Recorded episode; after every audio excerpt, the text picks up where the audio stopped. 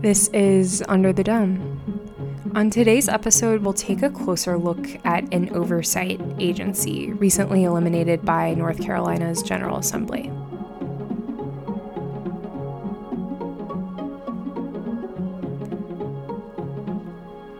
For the News and Observer, I'm Lucille Sherman, your host for this episode of Under the Dome. It's Friday, February 19th. Today's very exciting closer look begins on Monday morning when a former North Carolina General Assembly employee took to Twitter to share some surprising news. That news is that Republican leaders are dissolving the Program Evaluation Division, which is a division tasked with evaluating the efficiency and effectiveness of state programs and agencies. And that means it impacts people all across North Carolina. The elimination of PED, as it's called, means that the General Assembly will no longer have a group of 14 nonpartisan staffers researching the impact particular policies have. These staff members don't work for Republicans or Democrats, they're in their own little bubble. They're supposed to look at what's working and what's not working in North Carolina, largely at the request of legislators. And the division is said to have saved the state millions of dollars. How well the division does at accomplishing its goals has been debated in the legislature and on Twitter this week. Some people have told me the unit doesn't do enough or it doesn't work fast enough, but ultimately, I've been thinking that a group of people whose sole mission is oversight and accountability is important, and it's hard to argue that it's not. And that's what we're talking about today. So, in case you're really curious, the way that I got assigned to reporting and writing about the Program Evaluation Division is I was the only politics reporter working on President's Day, other than my colleague Brian Murphy, who was covering the censure of US Senator Richard Burr. But that's another story. And I really thought I went into covering this thinking this is going to be an insider story because it mainly has to do with people who are inside the legislature. But I was very wrong. So I'll start from the beginning of the history that I know about the Program Evaluation Division now. So in the 1970s, the North Carolina legislature was controlled by Democrats at the time. And that decade, they created a bipartisan committee nicknamed GovOps, tasked with oversight. And for years, North Carolina didn't have a specific program evaluation division made up of non elected people who are nonpartisan researchers for the legislature. Finally, North Carolina came around in 2007, and we were one of the last states to create a division like this.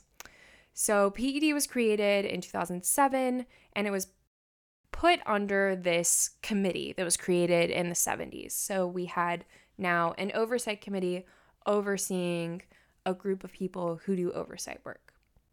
This division was led by John Turcotte. He's the former employee who announced on Twitter that the division was being eliminated.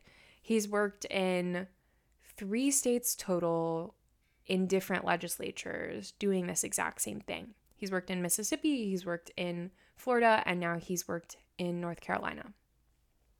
He retired from his job as director there in September, but still seems pretty plugged into what's happening, hence the tweets. And without his tweets on the issue, I'm not really sure how long it would have taken me to learn about this, or if I ever would have learned about it.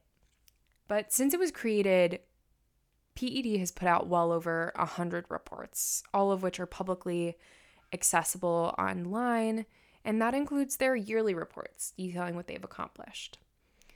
PED says it saved some $38.6 million annually, plus an additional $37.7 million over the last 14 to 15 years of its existence. I would like to note here that that's a difficult number to verify, but PED includes information on all of this on its website. Until now, legislators could request that PED produce a report on a particular agency or program.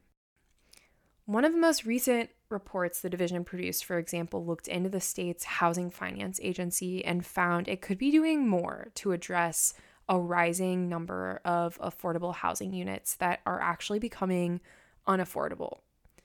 If you scroll through PED's list of reports, you'll find a lot of things just like this. You'll see they've looked into the Department of Transportation, the Department of Administration, Child Protective Services, disaster recovery funds, and a lot of other things.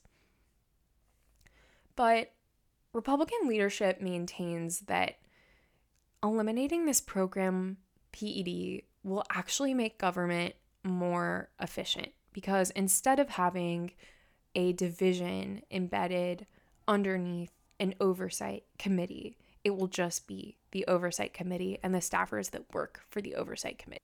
So essentially, what spokespeople for legislative leaders have told me is that they're cutting out the middleman. Joseph Kyzer is a spokesperson for North Carolina House Speaker Tim Moore, and he told me that lawmakers felt like problems weren't addressed by PED in a timely manner and that eliminating the program will mean removing a layer of bureaucratic red tape, as he said. And the legislature will instead use that extra $2 million it will save by eliminating the program to hire partisan staff members that, again, will work for this GovOps committee. Another thing is that legislative leaders say legislators have more teeth than the people who worked for PED ever did and they can compel state agencies to share more information because they have subpoena power. Lauren Horsch is a spokesperson for Senate Leader Phil Berger and said that agencies can simply just ignore requests for information from PED.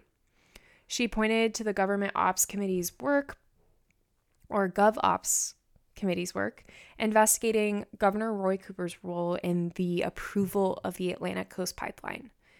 That investigation by legislators found Cooper improperly used the authority and influence of his office, but they also found he personally didn't benefit from those things. Turcotte, who has run PED like divisions in two other states, as I said, said the value of PED, though, really lies in the expertise of its staffers. Several currently working for the division have PhDs. Some have law degrees, most have a wealth of experience in public policy. You can see their bios on the website. And many have worked in state agencies themselves. His argument to counter what legislative leaders are saying is that many partisan staff members are not hired based on their public policy experience. Some partisan legislative staffers that are hired previously worked on campaigns and they don't have policy experience, he told me. The House Speaker's spokesperson, Joseph Kyzer, countered that point by saying there are three other divisions in the legislature that have nonpartisan staff who will also be able to assist with bringing unbiased perspective to policy. So it's a trade off, it seems like. There's the argument that legislators have subpoena power and PED didn't. PED has the expertise and knows how to talk to state agencies. And so it's really a matter of how you're looking at it.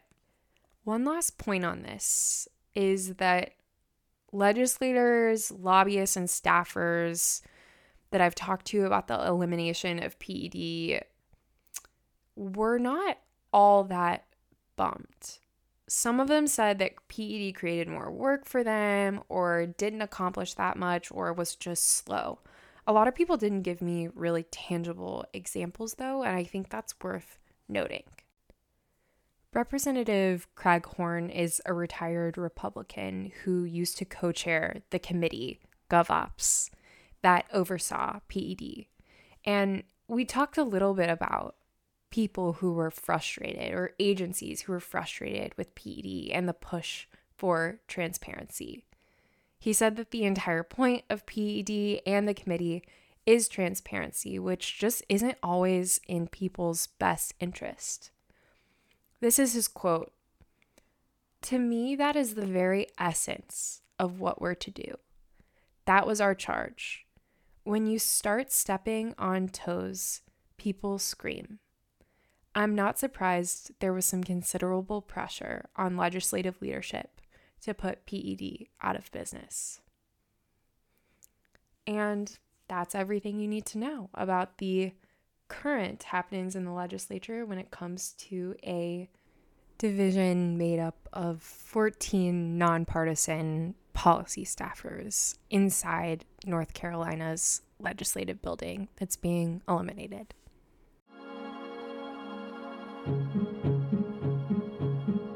For more from our politics team, subscribe to the News and Observer at newsobserver.com slash subscribe. Follow us on Twitter at Under the Dome and NC Insider, and sign up for our weekly political newsletter, also called Under the Dome, at newsobserver.com slash newsletters. Thanks for listening.